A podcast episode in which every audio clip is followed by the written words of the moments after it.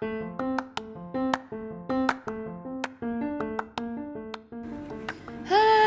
welcome back to Single and Sane with Oshi. Yay, I'm finally back after a month of hiatus. um, kenapa hiatus? Soalnya I've been sick for a month. Kenapa bisa sakit? Gara-gara lagi nyiapin sesuatu yang baru di Koraru, which is a comic agak malu sih ngomong komik. Kayak siapa gue gitu. Cuman ya yeah, it's uh, it has a story and a picture. So what is it? I don't know. Anyway jadi nyiapin itu kan. Terus jadi every night and also I spent my weekend brainstorming about the story the plots the characters gitu-gitu. And the topics what do I wanna say kayak gitu bla bla bla. Jadi terus kalau udah kayak gitu biasa tuh lupa makan. Gara-gara itu akhirnya sakit. Pertama budek I mean telinganya buntu setengah kayak gitu terus panik kan kayak hah kenapa ini kok bisa budek kayak gitu? Apa gara-gara kecapean? Terus gara-gara aku mikirnya ah paling kecapean aja ya udah I rest and I eat more. Eh terus habis itu nggak sembuh dong. Terus bingung kan terus mau ke dokter takut nanti. Sebenarnya aku nggak takut sih cuman takut nularin family aja. Jadi I try to avoid going to the doctors. Kalau nggak urgent. So I tried Halodoc app. Jadi aku konsult sama spesialis THT di situ. Terus dia dikasih aku vitamin saraf pendengaran gitu. Serem ya. Terus I was like okay I'm gonna try to drink the medicine. Kayak soalnya medisinya cuma 30 ribu nggak mahal. Jadi I think it will not be yang keras banget so I'm just gonna try then besoknya masih I was like, oh no, kayak gitu kenapa ini kok masih aja terus pada udah minum obat, udah rest more, udah eat more, udah nggak kerja. Then I book an appointment with the apa namanya spesialis THT di rumah sakit Premier Surabaya. But the doctor was supposed to come at 12, jadi I went to the office first. Nah, on the way back to the do doctor's appointment, uh, kayaknya udah sembuh telinganya jadi aku tuh sampai udah lama banget budek sebelah sampai bingung ya udahan ini sebenarnya masih budek atau enggak so I was like hmm, kayaknya udah sembuh but I'm not sure so I test test gitu jadi kayak tutup satu kuping so I was like ah ah terus tutup kuping satunya ah ah do I hear the same power of voice? Kayak gitu the same loudness kayak gitu. And I think so so jadi I cancel the appointment. And since then thankfully nggak apa namanya nggak kambuh lagi. But I need to be careful because my body is different than 10 years ago. I just realized that. Anyway abis itu uh, Sumar. Jadi as you know kan sebelum kita masuk ke all kinds of public buildings sekarang dicek gitu temperature-nya. And kagetnya waktu itu waktu dicek 37 I was like what how come? Kayak usually cuma 36.5 36.2 then I realized I was kayak apa namanya badannya agak sumber gitu. So I rest again. Terus kayak nyoba gitu oke okay, maybe if I do something light for work maybe kayak nggak apa-apa. No. Abis sembuhan dikit panas lagi terus I was like oke okay, oke okay, I give up. I'm gonna rest although it's hard tapi kayak I'm gonna rest okay. kayak gitu. And then udah sembuh. Eh kemarin tiba-tiba kayak mau flu gitu. Then I just straight away minum obat. I don't care anymore. I used to be the type yang gak mau minum obat dulu, kayak berusaha untuk maybe my body will heal itself kayak gitu so tapi udah gak nahan so I just drink a medicine Panadol cold and flu. From Singapore. Why from Singapore? Because it's different from the ones in Indonesia. Di Singapura punya lebih ampuh kayak gitu. Minum satu aja tuh sudah sembuh. So I managed to avoid having to rest again. Anyway um um um, um terus apa ya? Oh ya yeah. Uh, since then aku minum vitamin C Celcom C Gold every day. So I hope I get a better health and a better stamina. Fighting uh, terus mau ngomongin apa hari ini? Jadi do you remember the episode when I told you guys how that I've I went to a psychologist? And the psychologist is here. Yay! By the way, episode itu udah di play 67 times. Oh my god. That's a lot. Nah, jadi Jane, my counselor, um, she's the guest for that for this episode. Uh, a little background, a little background story for Jane. She's a bachelor graduate in psychology from University Erlangga, Erlangga University in Surabaya, which is the one of the best universities in Surabaya, I think.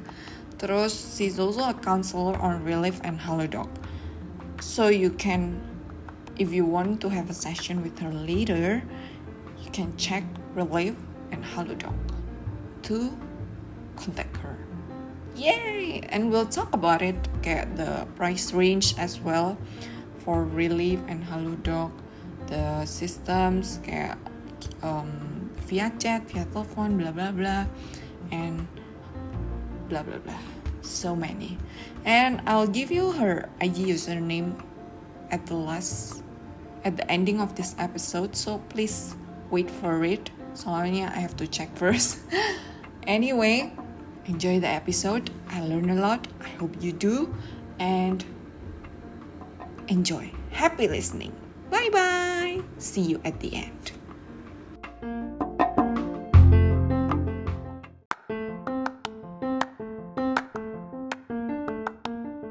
Akhirnya ya Jen, setelah kita mundur-mundur nggak tahu berapa lama.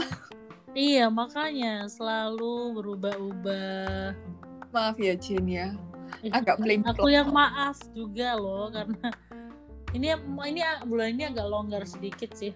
Oh ya sibuk Paul Tajin kemarin yang waktu WF uh, full itu orang-orang banyak banget yang itu. Sehari aku bisa 7 sampai 10 orang. Wow. Itu lewat relief itu atau via apa? Iya ada lewat relief. Kalau lewat relief tuh aku kasih plot pagi karena kan kemarin belum kantor ya. Uh-uh.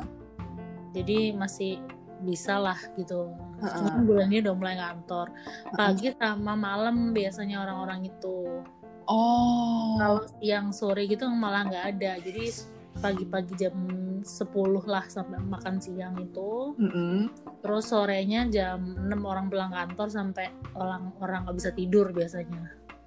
Hah? Sampai nggak bisa tidur sampai orang-orang yang jam-jam nggak bisa tidur jam 12 oh iya? Oh. Kadang-kadang kalau aku masih bangun juga ya kadang jam satu gitu masih talayanin wow. Sampai jam 2 dong?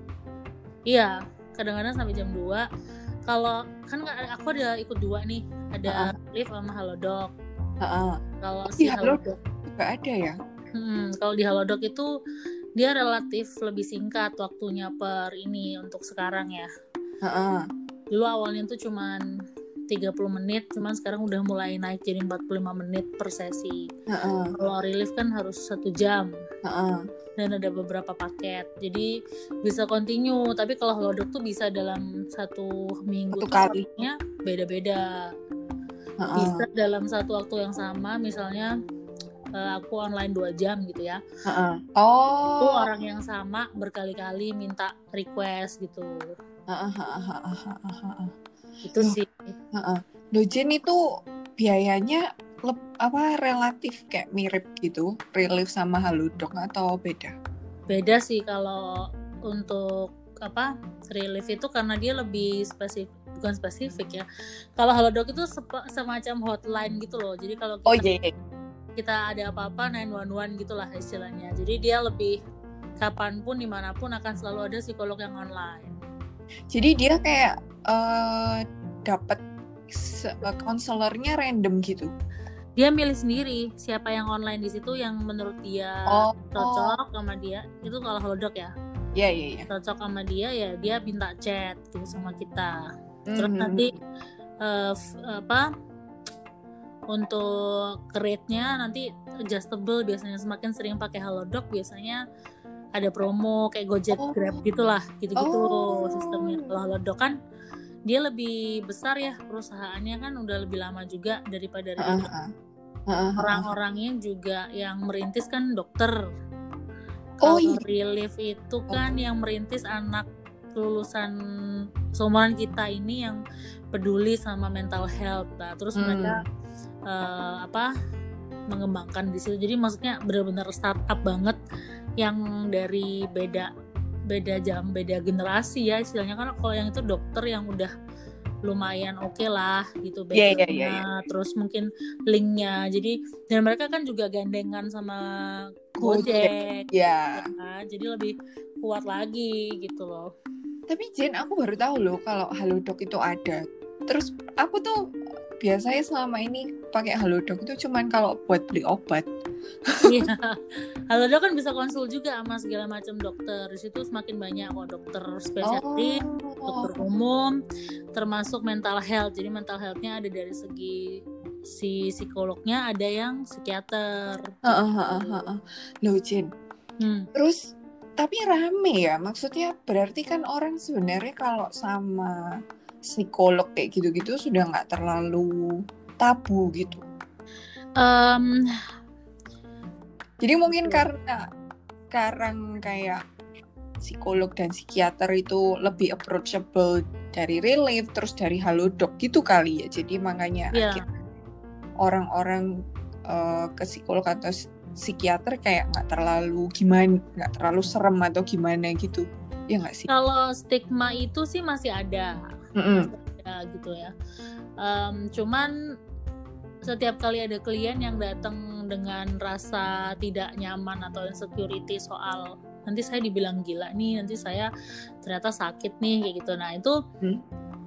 selalu ke kami apresiasi dulu sih karena terima kasih sudah ah. mau membuka diri gitu ya untuk datang ke profesional gitu meskipun mungkin sekali atau mereka mereka pasti kayak kayak kita lah kalau mau beli uh, roti di toko roti baru kan kita coba dulu lah satu kalau enak ya kita ambil lagi kan gitu. Nah, sistemnya gitu gitu. Ada juga yang memang uh, dia sudah tahu gitu kalau memang uh, uh, psikolog psikiater ini profesional yang bidangnya di situ dan dia memang minta diskusi lebih lanjut gitu ya. Kayak Doni saya dulu udah gini nih saya udah melakukan. Memang orangnya super sadar super aware super aware soal mental health gitu kan. Ada juga yang tipe begitu, ada juga yang pure um, datang tadi kan ya uh, insecure terus uh, dia udah punya background soal mental health bukan berarti maksudnya background sekolah tapi background pengetahuan gitulah tentang kayak uh, OSI lah kayak OSI ya, datang ke udah sering Google. Iya udah. Aku ini kenapa gitu uh, udah sering kayak gitu ada juga yang rekomendasi teman kayak uh, gitu sih. Ah iya iya iya. Dan usianya beragam. Oh biasanya orang prefer via chat atau via telepon Jin um, ada sebe sebagian besar ini chat sih. Kalau banyak oh. yang pelayanan ini chat uh-huh. ada yang telepon cuman kalau halodoc itu kan bisa sebenarnya telepon atau video call atau chat ya uh-huh. kalau relief itu cuman bisa telepon atau uh, chat Ah. Cuman kalau halodoc itu kan dalam misalnya dalam satu periode online, misalnya aku online dari jam 8 sampai jam 10, handle lebih dari satu orang. Jadi kalau kalau satu orang minta call kan nggak bisa dong.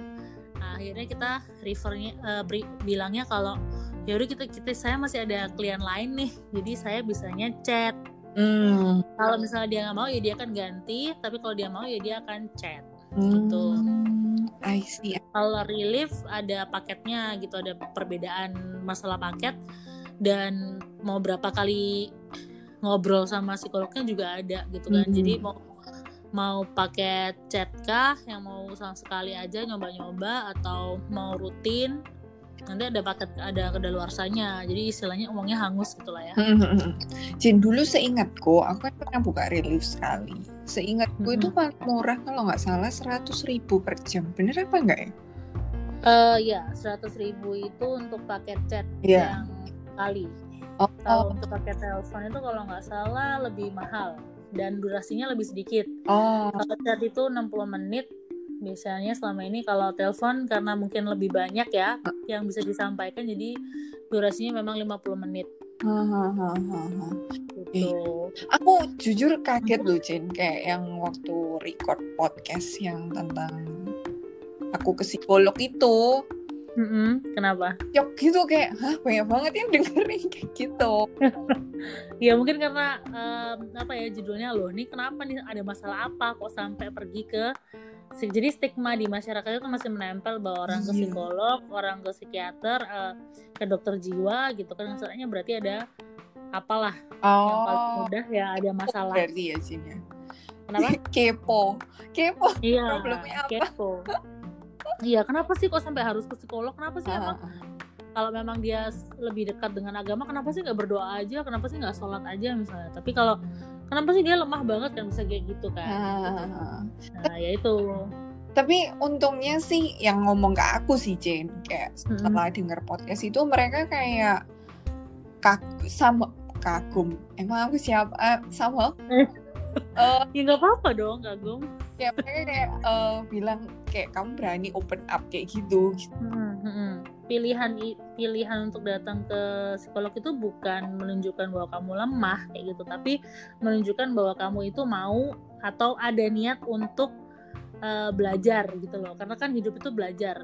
Hmm, hmm, hidup itu proses belajar sampai kita berhenti bernafas tuh proses belajar kita selesai sarjana selesai sekolah-sekolah yang lain itu nggak berhenti kan belajarnya. Ntar belajar masak itu kan juga belajar lagi. Bener, ntar bener. belajar baca baca tulisan apa bahasa lain belajar lagi. Ah, ketemu orang baru belajar. Jadi intinya adalah proses belajar gitu kan. Nah untuk sampai di saat udah nih gue mau ke psikolog nih. Nah itu kan butuh satu dia butuh keberanian gitu kan. Untuk meyakin butuh keberanian untuk meyakinkan diri sendiri dan dua butuh ke apa ya ketenangan hati juga supaya tidak mendengarkan uh, stigma masyarakat yang tersebar. Dan memang kami tuh psikolog-psikolog ini itu kan kita memang mau gitu loh merangkul masyarakat Indonesia yang yang sangat banyak ini gitu kan. Jadi sebenarnya tenaga psikolog di Indonesia itu satu banding satu juta gitu. Oh, tenaganya wow. satu si apa si masyarakatnya satu juta gitu. Jadi kadang-kadang di daerah-daerah terpencil banget itu tuh hampir nggak ada gitu loh. Iya iya iya iya. Gitu. Jadi apa ya makanya kami ini kayak sekarang banyak banget tuh psikolog-psikolog yang artis istilahnya psikolog-psikolog artis yang sering jadi narasumber. Misalnya yang paling sering itu yang sering masuk TV ada dulu yang dari dulu Butika Bisono ya mm -hmm. yang psikolog perkembangan. Terus ada yang psikolog relationship itu ada Ferauli. Hmm. Ferauli itu yang sering di IG yang baru-baru ada um, siapa lagi ya? Nuran Nuran Abdat yang orang Arab itu. Hmm. banyak banget kok psikolog-psikolog itu yang akhirnya karena kita itu nggak bisa ya itu ya karena kita human interest gitu kan. Jadi kayak apa yang membuat kita tertarik adalah masalah manusia gitu dan itu hmm. super dinamis. Akhirnya gimana caranya supaya manusia ini maulah gitu. Nggak nggak usah lah sampai konsul tapi at least uh, terbuka gitu pengetahuannya soal mental. uh, hmm, soal kesehatan mental soal manusia satu dengan manusia lain kayak gitu loh. Kadang tuh kalau aku ngerasa tadi kan Jin ngomong tentang belajar gitu ya. Mungkin hmm. kalau ke psikolog somehow itu jadi lebih belajar tentang diri sendiri gitu nggak sih Jen? Mostly ya, mostly. Iya, jadi kebanyakan uh. seperti itu sih.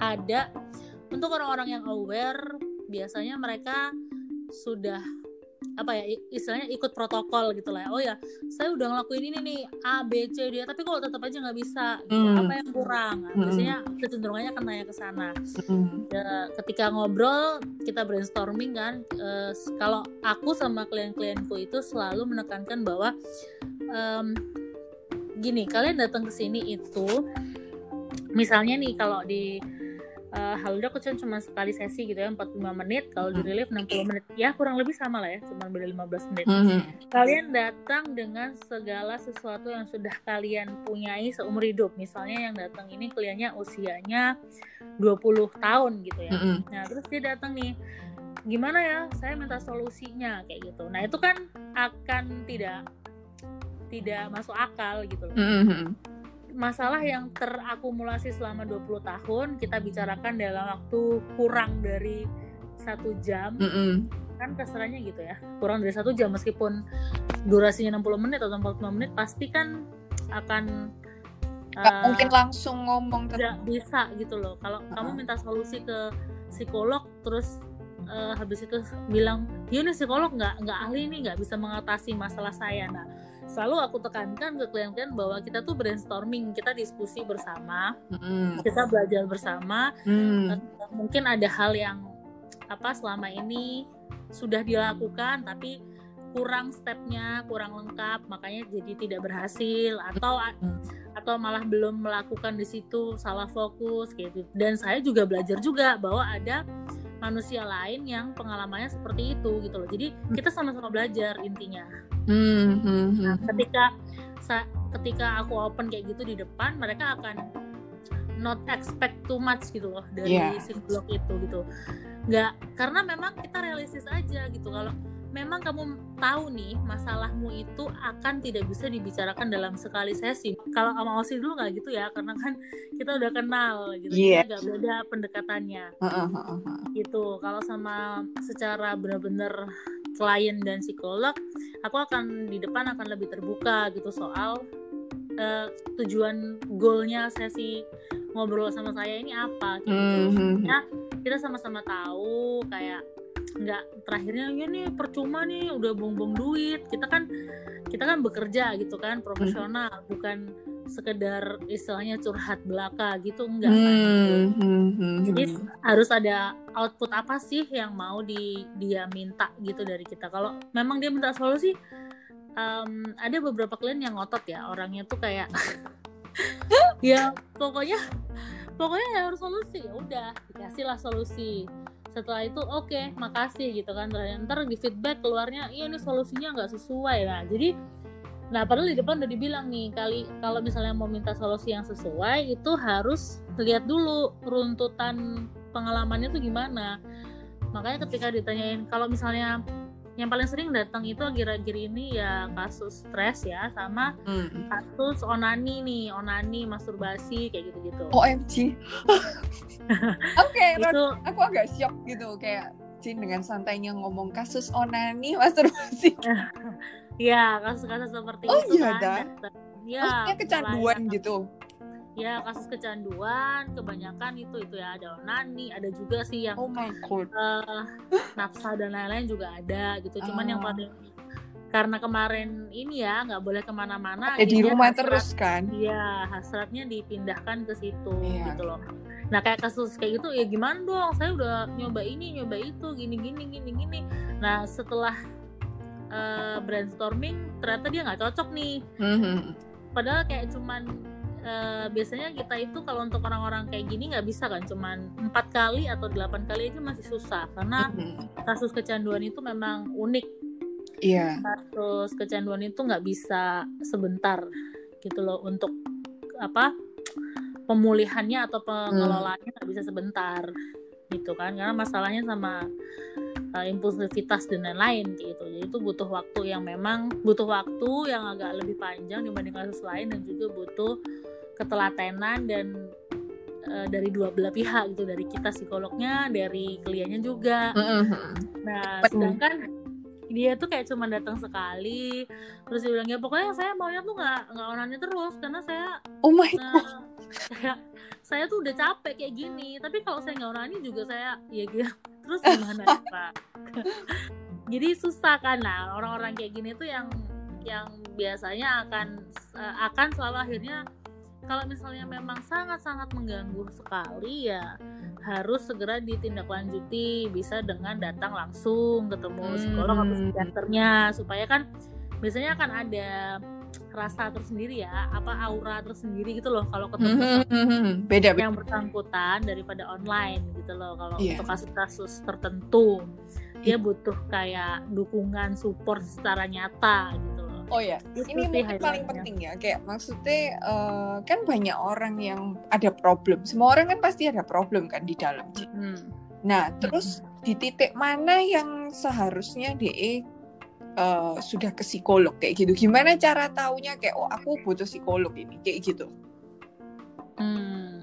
Oke, kapan harus datang ke psikolog gitu ya? Iya, kap maksudnya mungkin uh, se e efeknya tuh sudah sampai segimana gitu. Mungkin kalau dari aku sih, kalau aku sih ngerasa kalau aku sudah apa namanya ngefek ke kehidupan sehari-hari itu menurutku sudah perlu kayak gitu. Dan mungkin kalau aku sudah Google, terus aku sudah mencoba yang di Google dan terus masih efek itu aku ke psikolog. Nah, kalau uh, apa bener kayak uh, barometernya seperti itu atau gimana?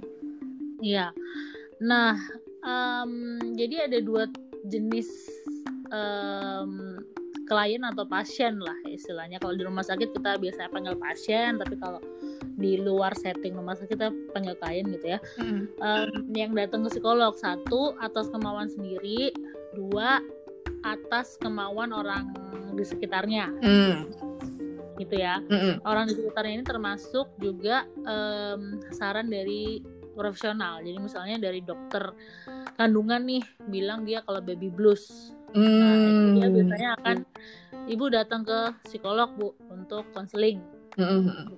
Nah itu yang tipe tidak atas kemauannya sendiri gitu ya.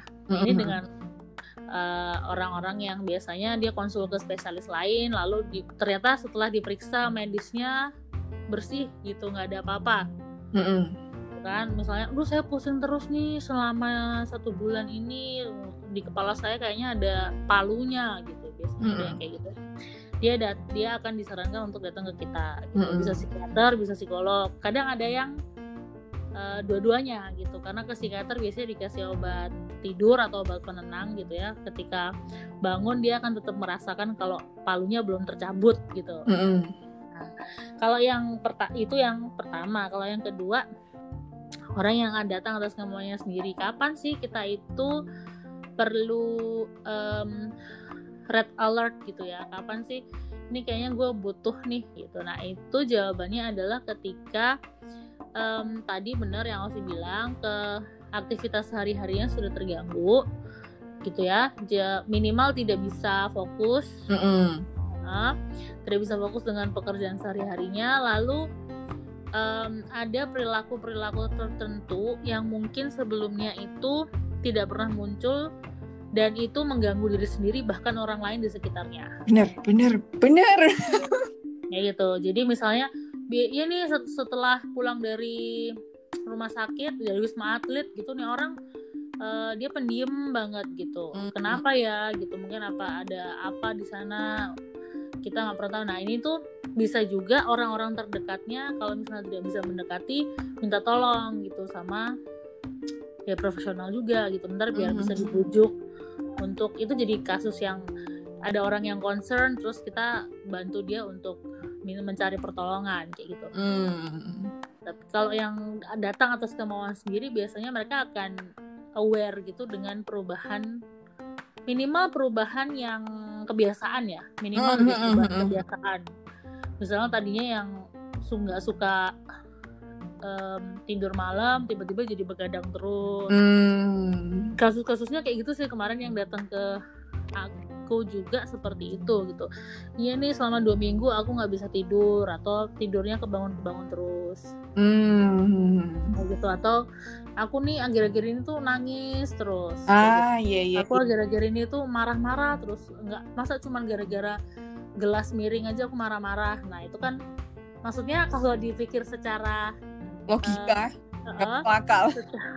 secara nalar biasa ngapain hmm. gelas miring aja marah gitu kan ya. Gelas yang gerakin kan manusianya gitu kan. hmm. nah mungkin dia gerak sendiri gitu aneh yeah. kan. Ya gitu sih. Jadi ketika itu sudah mengganggu diri sendiri dan orang lain dan hmm. atau orang lain gitu kadang-kadang kalau mengganggu diri sendiri biasanya masih ada beberapa orang yang berusaha menahan itu Betul. tadi gitu. menahan akhirnya udahlah gue uh, gue lupain aja atau udahlah ntar aja lah masih banyak urusan yang lain kayak gitu nanti Jadi, nanti bakal lewat-lewat sendiri biasa nah, nanti bakal keluar lah inilah paling hmm. baper aja atau apa ganti alih fokus nah hmm. kalau misal misalnya kalau aku punya istilah gudang ya gudang perasaan atau gudang dirinya ini masih bisa terisi dengan semua hold order tadi kalau di dalam konteks Koraru gitu ya. Iya. Yeah. Masih di hold gitu, waiting list gitu, waiting listnya masih bisa keisi ya nggak apa-apa. Tapi kalau udah penuh ya akan sulit, akan akhirnya jadi perilaku perilaku yang tadi tidak terduga bisa tidak terduga mm-hmm. bisa mm-hmm. marah-marah sendiri bisa ngapa-ngapain nggak jelas nggak jelas kayak gitu sih mm-hmm. kalau aku sih dulu nggak tahu ya Jin masih ingat apa enggak lah aku dulu waktu tanya ke Jin gara-gara aku kayak uh, jadi dulu tuh aku kayak gampang percaya sama orang terus sekarang itu jadi sama sekali takut uh, kenal orang baru tuh takut kayak takut orang ini kayak buruk takut dibohongi takut dicurangi kayak gitu-gitu. Jadi aku kayak uh, kalau ada orang ngomong kayak gitu aku bakal mikir bener nggak ya omongan nih orang ini? Padahal aku yang dulu nggak kayak gitu Jin. Kayak aku apa namanya lebih percaya gitu. Hmm, jadi sekarang lebih waspada dibanding dulu ya? Iya. Tapi sekarang sudah mendingan sih. Kayak maksudnya lebih mindsetnya sudah balik ke kayak dulu kayak ya terserah maksudnya hakmu kamu mau ngomong apa tapi biasanya aku bisa tahu gitu kayak kalau orang ini bohong apa enggak kayak gitu hmm. mungkin lebih jernih ya kayak jadi waktu lagi stres itu hmm. somehow kayak mungkin keruh gitu loh Jen kayak nggak clear hmm. gitu loh kayak nggak clear minded gitu jadi kayak nggak nggak bisa bedain yang mana yang bohong yang mana yang jujur semua yang, yang jujur pun dicurigain jangan-jangan bohong kayak gitu dan yeah. itu yang membuat aku kayak kok aku jadi kayak gini makanya terus aku nyari Jen kayak gitu hmm. kalau waktu itu. Nah terus apa namanya jadi biasanya berarti kan sesi mungkin orang-orang kayak nggak tahu gitu ya hmm. apa gunanya somehow apa gunanya ke psikolog kayak gitu. Hmm. Nah mungkin Jen bisa ceritain sedikit gitu kayak sesinya kayak gimana, maksudnya satu sesi itu kayak gimana, terus mungkin setelah itu apa yang didapat kayak gitu. Hmm. Mungkin tadi sebenarnya sudah disinggung sih sama Jin hmm. sedikit-sedikit. Tapi itu dari konteks online sih. Tapi kalau offline yeah. nah, mungkin agak mungkin yang offline aja. Tadi kan udah online gitu. Iya, karena memang sekarang kondisi pandemi ini memang semua psikolog itu geraknya jadi online gitu kan. Hmm. Sampai akhirnya kita punya layanan sejiwa itu kan yang mm -hmm. di apa di bawah gugus tugas itu untuk sebenarnya nggak cuma untuk covid sih cuman difokuskan untuk kesehatan mental selama bencana gitu mm. harusnya uh, istilahnya kayak itu tadi uh, hotline itu gitu mm. nah kalau offline sebenarnya ya istilahnya kalau ke psikolog itu diapain sih ya diajak ngobrol aja sebenarnya kayak kayak mm. kita kayak Osi ketemu aku kapanan ya ah. kayak cuman ngobrol aja sih sebenarnya cuman uh -huh. um, kita ngobrolnya itu bukan ngobrol gibah huh. bukan ngobrol gibah seperti kalau kita ketemu sama teman-teman alumni sekolah misalnya eh tau gak sih ini masih di sini di sini nah itu tuh enggak uh -huh. uh, kita lebih ngobrol ke here and now gitu loh kita kan kita kan lagi hidup di zaman sekarang nih di masa sekarang gitu sih. Biasanya orang yang datang datang itu pasti masalahnya tuh kurang lebih dia mengkhawatirkan masa depan atau masih menyimpan masa lalu. Kalau dia hidup Bener. di here and now biasa ada juga orang yang hidup di here and now itu merasa bermasalah gitu. Jadi dia kayak kehilangan spark of life, joy of life kayak gitu kayak ngapain sih aku tuh hidup lah kayak gitu ada juga gitu. Mm -hmm. Jadi ternyata setelah digali ada masalah di masa mm -hmm. lalu atau ada kekhawatiran terhadap masa depan kayak gitu. Mm -hmm. Jadi kecenderungannya itu kayak gitu. Mm -hmm. uh, yang paling sering itu pasti akan didasari dengan tadi ya eh, pikiran-pikiran uh, yang muncul mungkin ya tadi belum tentu terjadi tapi sudah mempengaruhi rasa hati ini akhirnya nggak bisa mikir akhirnya stres kayak gitu kan. Hmm. nah, nggak tahu gimana sih stres aku gitu. Kayak misalnya ibu-ibu rumah tangga sekarang stres kan dia nggak bisa ke pasar gitu misalnya. Hmm. gimana nih besok mau masak apa nih? Nah, kan yang dipikirkan besok besok mau masak apa nih? Iya ya, bukan hari ini kita ber, uh, bersyukur ya syukur alhamdulillah puji Tuhan haleluya. Kita udah ada makan ada air ada nasi hmm, gitu kan. Banyak loh. Jadi, yang dipikirkan besok gitu.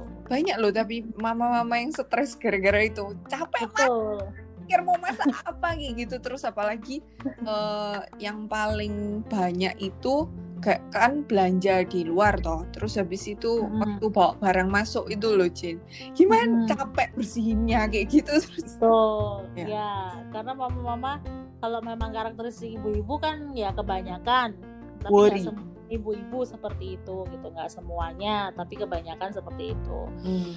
uh, ada juga bapak-bapak yang begitu kayak iya bu saya nggak bisa nih kalau nggak ini sampai dia siapin segala macem lah untuk ini terkait pandemi ya gitu kan ya, saya nggak bisa nih ada juga yang cuek cuek bebek kayak ya udahlah saya kalau nggak begini saya nggak makan kayak gitu kan. Jadi yang dipikir tuh selalu hari esok. Hmm. lalu hari esok. Nanti kalau udah besok yang dipikir kemarin tuh aku harusnya nggak begini. Nah akhirnya jadi me memunculkan suatu masalah sendiri gitu bukan hmm. berarti aku tidak setuju kita tidak memikir kita memikirkan masa depan itu bu, bukan begitu gitu loh nanti cara berpikirnya.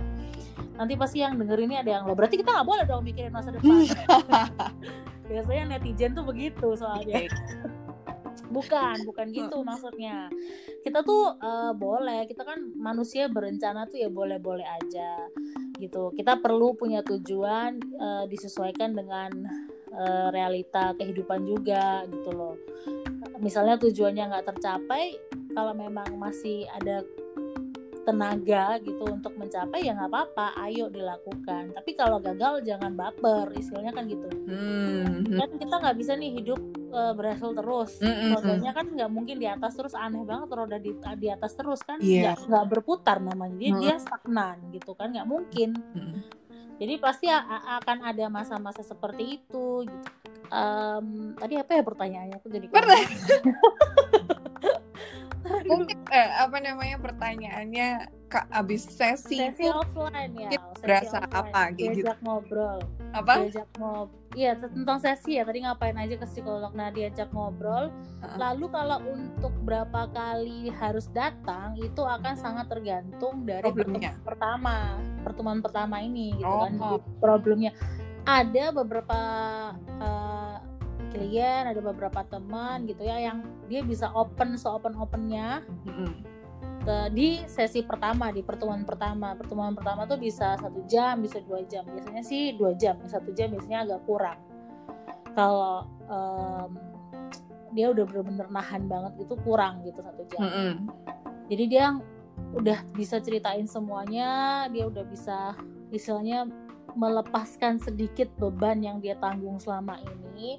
Nah nanti um, setelah itu kita psikolognya akan mikir nih di cocoknya tuh dia berapa kali nih. Hmm. Dan kita akan lihat juga dari kemampuan kliennya gitu. Dia kira-kira bisa nggak nih kita ajak brainstorming atau dia memang yang yang disentuh tuh mana dulu bagian mana dulu kita akan lihat oh yang disentuh ternyata dia logisnya nih yang lebih main oke kita bawa dari logisnya dulu nih setelah dibawa ke logis kok dia jadi baper oh ternyata emosinya juga nih tapi selama ini dipendam jadi hmm. kayak kayak kita pasang puzzle gitu sih kalau psikologi hmm. makanya ketika oh. kita ditanya uh, terapi untuk kasus adiksi apa bu gitu uh, ya kita akan jawab se berdasarkan teori aja hmm. gitu makanya ketika kita ditanya ya kita akan melakukan pengukuran misalnya atau kita akan melakukan pendekatan awal dan lain-lain gitu ya nah ke, akhirnya kan akan sangat disesuaikan dengan karakteristik masing-masing itu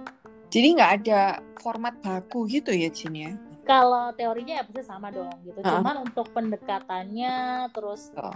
pelaksanaannya itu akan sangat disesuaikan dengan kebutuhan kebutuhan kliennya itu gitu. Yeah. Misalnya di teorinya tuh harus butuh 20 sesi gitu ya. Uh. Kalau terapi panjang itu memang minimal tuh 12 sampai 24 oh. kali pertemuan ya. Uh -uh. Nah, cuman kan kebanyakan orang Indonesia ini masih nggak bisa gitu loh hmm. bermasalah selalu dengan komitmen dan konsistensi hmm.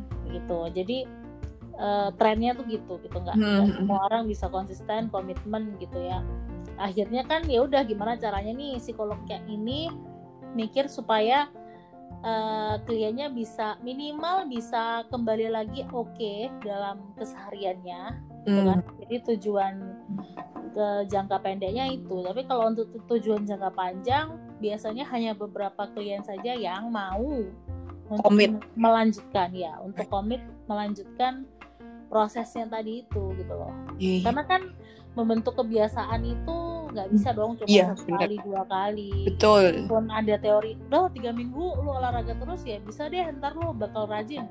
Nggak seperti itu juga gitu nggak mentah-mentah hanya seperti itu.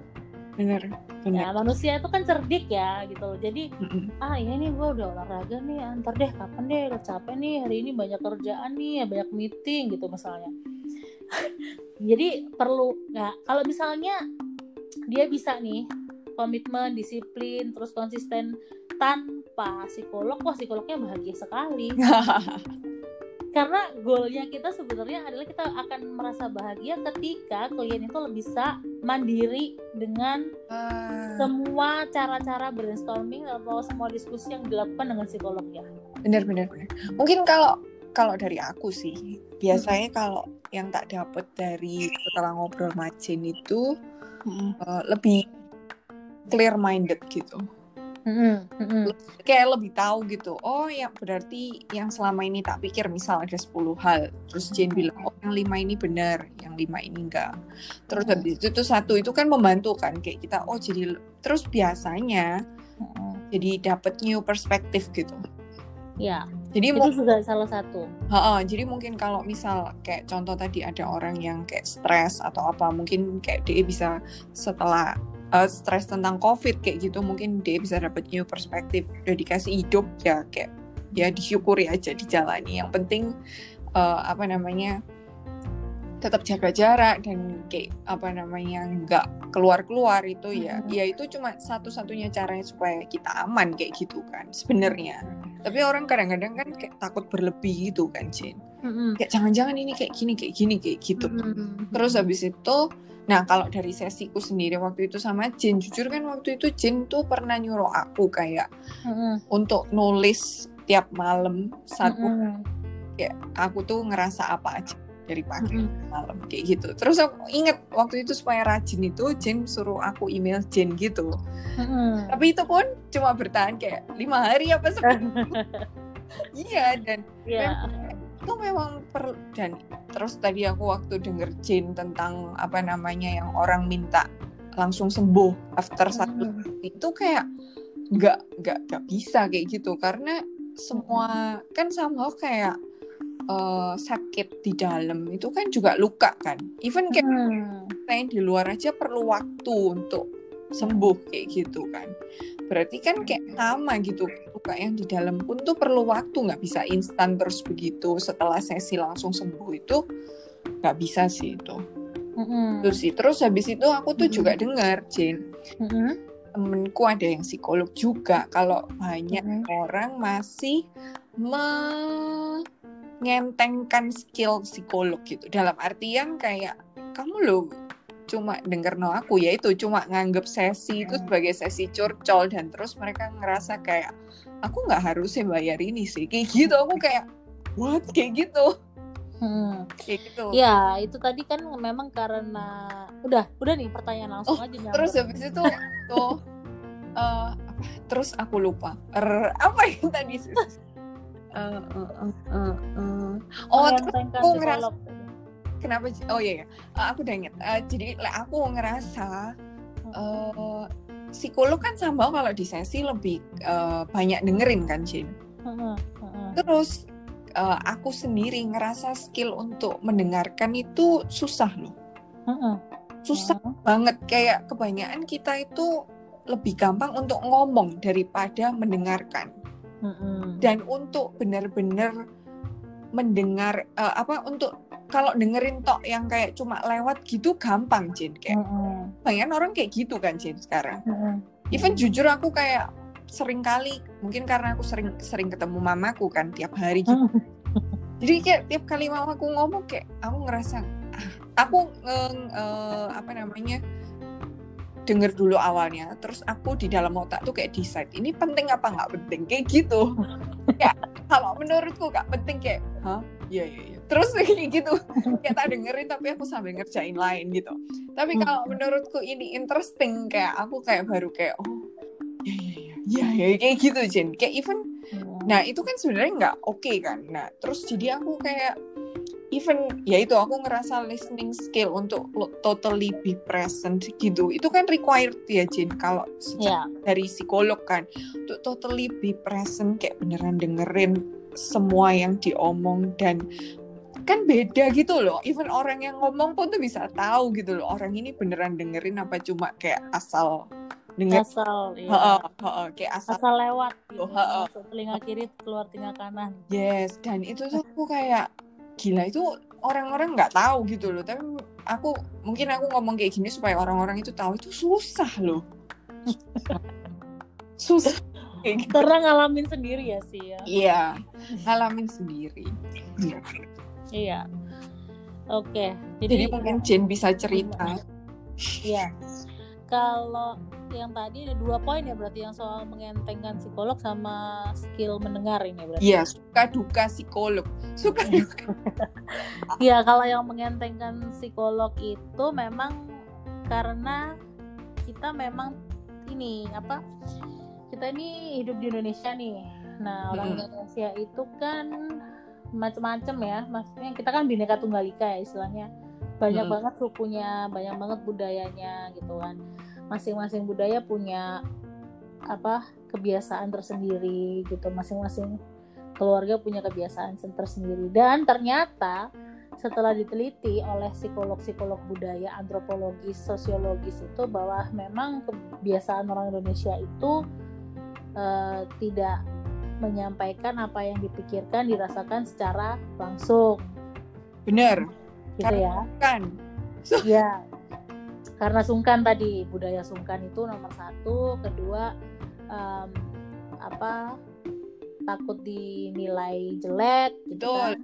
Nah yang ketiga akhirnya memutuskan untuk menyimpannya sendiri. Hmm. nah, itu adalah solusi yang paling baik menurut budaya kita di Indonesia. Hmm. nah ketika ketika harus share dengan orang lain itu jadi suatu fenomena yang tabu istilahnya kayak kalau orang tua perlu nggak sih orang tua tuh ngajarin seks ke anak dari dari kecil dari usia dini nih dari umur 3 tahun waktu dia tahu kalau dia punya alat kelamin gitu misalnya itu tuh mm-hmm.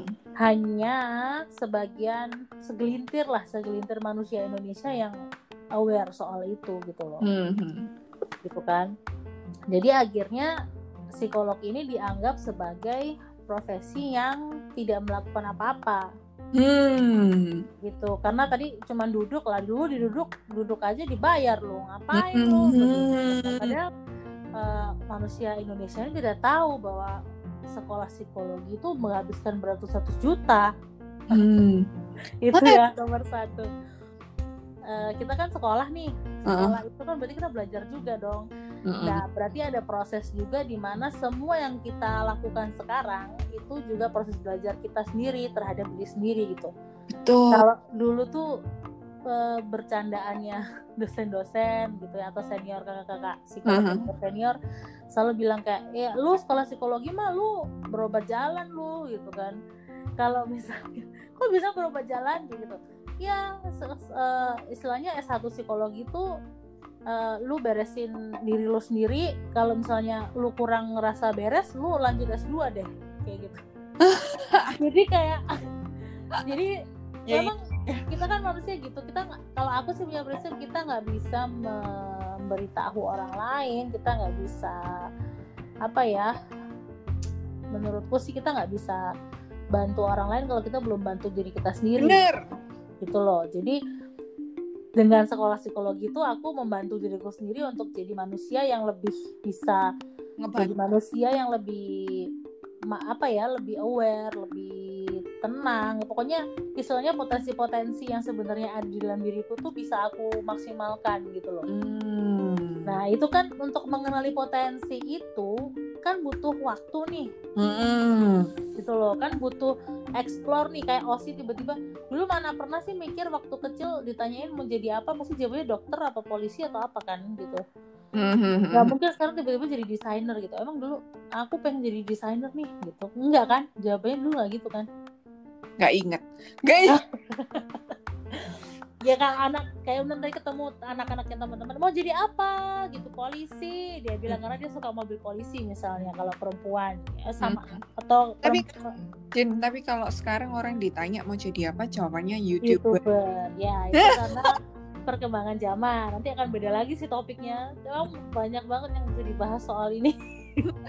Nah terus tadi itu sih mengapa akhirnya kok uh, belum lagi stigma yang kalau di daerah terpencil tuh stigma ini masih sangat kuat ya bahwa uh, ke psikolog ke psikiater itu sama psikolog sama psikiater itu sama kita sama-sama dokter di mana kalau kamu ke psikolog atau ke psikiater kamu adalah orang gila Nah, hmm. itu stigma itu tuh masih ya 50 persen lah masih Even kental. Di, di kota besar contoh kayak Surabaya menurutku masih sih. Ya. Kalau di kota besar itu masih tapi tidak sekental di daerah terpencil. Bener sih, ha, ha. Gitu kan akan didukung juga dengan tingkat pendidikan mengangkat mm-hmm. tren-tren uh, penduduknya gitu kan semakin terpencil semakin terbelakang misalnya tempatnya akan merasa berpikir kayak opo sih nang yeah. ngono iku lagu gua apa entekno gua duit biasanya itu buang-buang duit biasa ya hmm, buang-buang duit kok mangan aja angel kok nang ngono-ngono hmm. apa sih? Nah, misalnya kan kayak gitu. Nah asal buat orang buat teman-teman aja ya teman-temannya osi buat dengarnya osi semua psikolog-psikolog di daerah terpencil tuh bahkan rela nggak dibayar. Hanya oh. untuk uh, promosi tentang kesehatan mental. Oh. kayak gitu ya. Jadi uh, eh, senior senior kita psikolog-psikolog itu yang uh, memang jiwa sosialnya besar gitu ya mereka rela untuk ditempatkan di tempat yang jauh wow. Papua orang Papua orang-orang um, apa daerah-daerah timur ya sana kan mereka punya budaya juga beda sekali dengan orang-orang Jawa gitu kan di daerah hmm. ini berbeda sekali terus orang-orang yang di pedalaman Kalimantan itu juga ya ada gitu orang yang psikolog yang mau dengan relanya menghabiskan hidupnya untuk membantu. Istilahnya promosi kesehatan mental lah. Kayak ya dari hal-hal sehari-hari lah. Kayak mungkin yaitu pelatihan ngomong dengan berbagai macam orang itu skill kan itu juga. Yeah. berbicara dengan berbagai macam jenis manusia gitu. Nggak selalu ada manusia yang bisa mendengar dengan baik. Mm -hmm. nggak selalu ada manusia yang apa ketika ketemu bisa senyum kayak gitu kan macam-macam gitu loh. Jadi mm -hmm. itu uh, banyak gitu. Cuman kan kita nggak kita nggak ada waktu saking banyaknya yang harus dikerjain kita nggak ada waktu untuk publish ini semua gitu loh. Mm. kita tuh nggak punya waktu sama sekali yang penting kita tuh bener gitu kerjanya. Kenapa? Mm. karena kita ini yang dipegang itu manusia nih. Kalau nggak selesai prosesnya bermasalahnya kita yang bertanggung jawab nah itu nanti masalahnya kita sama Tuhan tuh Hmm. Karena kan tanggung jawabnya kita nih bukan kalau kayak Osi ini kain nih kain kalau nggak jadi dijahit ya udah di dedel aja jahitannya kan. Meskipun ada bekas-bekasnya tapi bisa kita akalin. Nah kalau manusia udah nggak selesai malah ke mana-mana nggak bisa gitu loh jadi kita harus sampai tuntas dan ini tuh komponen yang tidak terlihat hmm. ya kan kalau sama lah kayak sakit kepala nih sakit kepala nggak kelihatan nih ternyata sakit kepalanya bukan sekedar pusing tapi malah tumor Hmm. Nah, dokter kan juga akan menyelesaikan dengan sampai tuntas nih, mau harus operasi dan lain-lain. Nah, kita juga seperti itu, psikolog itu. Hmm. Karena tanggung jawabnya tuh besar banget. Jadi hmm. sam, nah, apa ya? Kalau nggak gila nggak bakal jadi psikolog. Kasarnya gitulah gila dalam tanda petik ya. Karena satu tanggung jawabnya besar banget.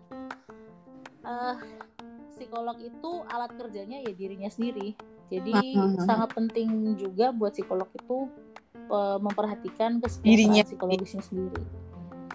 Jen, nah, uh, sorry mau motong sebentar. Kan uh-huh. susah kan ya katanya Jen. Kalau nggak gila, nggak nggak jadi psikolog betul. Yeah. Karena kan kenapa nah, kok bilang uh, kayak gitu? Memang gimana ya kita ini kan uh, psikolog ini mendatangi orang yang bermasalah dulu ya waktu kuliah oh. itu kan kita, oh. kita kan harus menyelesaikan masalah lah kalau mau menyelesaikan masalah berarti kan harus ada sumber masalahnya dulu dong hmm. dan kita hmm. bayangin aja nih kita kertas putih nih yang harus digambarin nah berarti kan supaya ada gambarnya harus ada tinta hitamnya dong hmm. yang di ter tercoretkan di dalam kertas putih ini nah enggak kan keputusan yang menyoretkan yang tadi kayak gitu loh. Hmm. Nah, apa ya? Jadi enggak susah. sih ya. terus uh, kan kalau aku dulu tuh waktu kuliah itu Jin hmm. desain terkenal kayak banyak tugasnya gitu kan Jin hmm. terus ada yang drop out gitu jadi kayak pas awal masuk 75 waktu lulus tuh tinggal 40 something gitu sebatch hmm. gitu di waktu Jen dulu kuliah psikolog banyak yang drop out juga iya. Iya ya sama. Yang masuk 150 yang lulus cuma 50 kayak gitu. Oh iya? Ya karena kan dulu tuh awalnya aku masuk psikologi kan memang karena aku pengen uh, bantu orang ya sebenarnya itu basic awalnya. Terus tadinya mau masuk kedokteran tapi ya enggak lah terlalu mahal dan lain-lain ya. Kedokteran hmm. mahal banget nggak kuat kan. Akhirnya ya udahlah psikolog aja. Dan dan kedua aku mikir aku nggak mau ada matematika nih di kuliahku. Aku tuh mikirnya itu dulu eh ternyata masuk. Aku masuk ke kandang harimau. Ternyata psikolog juga harus bisa statistik lebih rumit lagi gitu kan. Oh iya. Jadi kayak sebenarnya apa yang dilakukan psikolog itu nggak kelihatan sama seperti masalah yang kalian bawa itu ke kita. Itu kan juga nggak kelihatan tuh. Ah benar benar benar makanya kalau orang datang kenapa sih itu psikolog senior mahal banget sesi satu jam bisa tiga setengah juta? Iya karena jam terbangnya udah sekali ber sekali berpesawat ini pesawat jet tempurnya Amerika gitu loh. kalau misalnya kita di kita tuh ya psikolog itu kalau misalnya habis ngelayanin klien itu kita juga capek banget kayak padahal kan kita cuma duduk nih.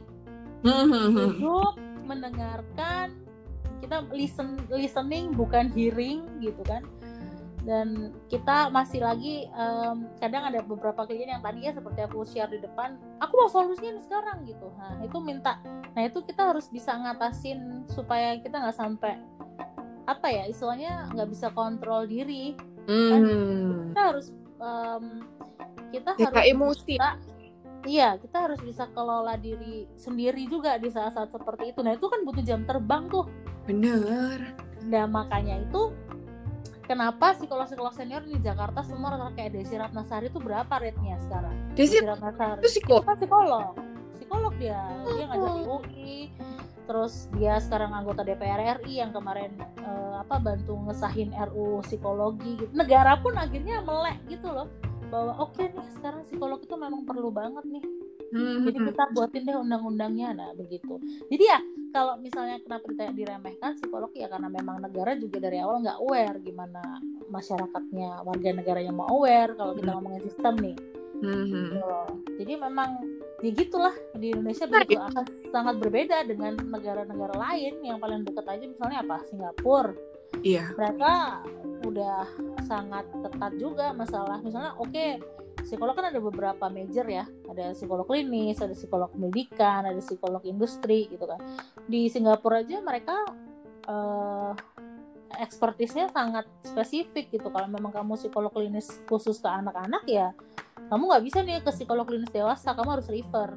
Oh harus kayak gitu sistemnya. Jadi psikolog pun sebenarnya ada spesialisasinya. Nah cuma karena di Indonesia ini manusianya tadi satu banding satu juta tenaga profesional sama masyarakatnya bedanya satu banding satu juta akhirnya satu psikolog tertuntut gitu ya dalam tanda petik untuk bisa handle semua ranah itu gitu hmm. gitu. Makanya kan ada orang-orang yang ya itu tadi kita sampai nggak punya waktu untuk publish bahwa apa sih hasil kerja psikolog itu apa sih hmm. susah ya tapi psikolog beneran Jin sampai akhirnya satu banding satu juta iya karena kan ya itu tadi untuk seleksi di awalnya aja maksudnya untuk seleksi bisa lulus sarjana psikologi aja ternyata nggak gampang gitu hmm, hmm, hmm. nah habis itu setelah untuk jadi psikolog harus ambil lagi pendidikan yang jenjangnya lebih panjang lagi hmm. supaya bisa bisa istilahnya dapat lisensi praktek lah kalau di Indonesia gitu kan. Supaya minimal punya kemampuan dasar lah. Hmm. kemampuan dasar untuk jadi seorang uh, mental health uh, pembantu mental health. Apa sih bahasa Inggrisnya? Kehilangan kata-katanya. Bukan ya. Mental health care. Apa sih? Itu untuk ya itulah tiba-tiba ya itu. kata. Itu gitu untuk jadi itu tuh kita perlu istilahnya bertanding dengan diri sendiri yang yang saya, aku pun tidak menyangkal bahwa pasti aku juga punya masalah di masa laluku yang harus aku selesaikan dulu untuk aku bantu orang lain. Jadi, terus ya uh, apa namanya mungkin ini lebih seru sih. Jadi Jen inget nggak sih kayak problemku waktu yang yang tak omongin di episode itu kemarin? Uh, ingat ingat ingat ingat. Ingat tak? Nah terus aku nggak tahu, eh, boleh nggak sih Jen kayak maksudnya uh, aku cerita orangnya kayak apa, terus Jen kayak ngira-ngira orangnya kayak apa gitu boleh nggak sih sebenarnya? Nah itu banyak tuh klien yang datang ke aku. Huh? dengan biasanya mostly masalah relationship ya karena kan bukan orang yang bersangkutan yang datang ke kita nah itu tuh akan muncul pertanyaan seperti Osi kira-kira menurut ibu kakak dokter mbak gitu nah, dia tuh kenapa um, kenapa apa nih maksudnya gitu kan uh, sampai muncul pertanyaan itu berarti kan uh, kita punya something kan yang kita pertanyakan Betul. Gak mungkin dong kalau nggak ada pengetahuan apa pun kita bertanya-tanya. Iya. Gitu kan. Atau kita punya standar tersendiri kita bertanya-tanya kan nggak mungkin gitu. Mungkin nggak nggak bertanya. Mungkin ada ya menurut kita ah, ya normal kayak gitu. Iya. Mm. Uh, itu akan uh, sering sekali ditanyakan gitu. Nah, ketika itu datang ke aku, kalau aku sih menyikapinya, kalau aku akan tanya tadi pertama, kenapa gimana nih maksudnya nah biasanya akan muncul jawaban iya nih kalau aku Google lah itu udah ada kata kunci kalau aku Google dia itu bipolar tuh kayaknya tuh oke terus apa lagi? Iya kalau bipolar tuh kayak nggak jelas gitu kan uh, moodnya kayak uh, kadang-kadang ketawa-ketawa sendiri tiba-tiba ntar dia nangis-nangis sendiri. Dia tuh kayak gitu tuh persis banget ya orang bipolar persis banget deh pokoknya nggak suka banget nah, terus dia cerita tuh kayak gitu ya. Uh. nah biasanya aku akan kasih waktu sampai ya dia puas lah cerita apalah dari semua hasil research yang dia karena kita kita tuh seneng kan gitu kalau apa yang kita dapat itu ternyata diapresiasi gitu kan seneng kan? Bener. Ya kan kayak uh aku udah baca nih kayak ini pasti orang ini pasti bipolar nih pasti pasti pasti pasti aku harus akhirnya datang ke psikolog untuk konfirmasi kayak gitu. Nah kalau memang yang dicerita biasanya kalau memang dia terobsesi dengan pertanyaan itu ya aku akan gali sedikit gitu ya tentang yang di, dijelaskan gitu. Nah cuman pada akhirnya aku tidak akan memberikan kesimpulan apa pun dari oh. apa yang dia dapat karena aku akan menyimpulkan diagnosis dari asesmen yang aku lakukan sendiri. Hmm, aku jadi Jane, uh, uh, uh, mungkin orang-orang kepo ya. Terus waktu itu mm-hmm. sih aku ngerasa kayak uh, I'm dating uh, orang yang sakit narcissistic personality disorder gitu. Mm-hmm. Mm-hmm. Yang mungkin terus somehow waktu dari episodeku yang itu yang orang-orang ingat itu waktu aku tanya ke Jane jadi aku ngerasa setelah aku pernah deket ambil orang pernah deket sama orang kayak gitu aku somehow rada ketularan DE kayak gitu. Bener kan itu tapi Jen?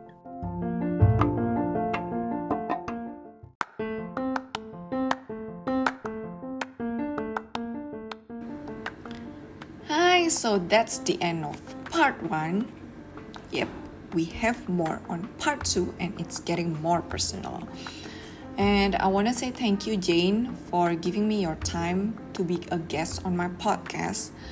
And for her IG username is at Janet's, spelled G J E N N E T Z. At J E N N E T Z, or you can search her name Jane G A N E Simanjuntak S I M I Bola. Simanjuntak, you know how to spell it, okay? Uh, thank you so much everyone yang udah dengerin regularly and keep waiting for my new episodes. And if you have a topic that you'd like me to talk about, DM me on IG. And saran and critic are welcome with warmth. Alright, that's all for today. See you next time. Stay sane and stay safe. Bye bye.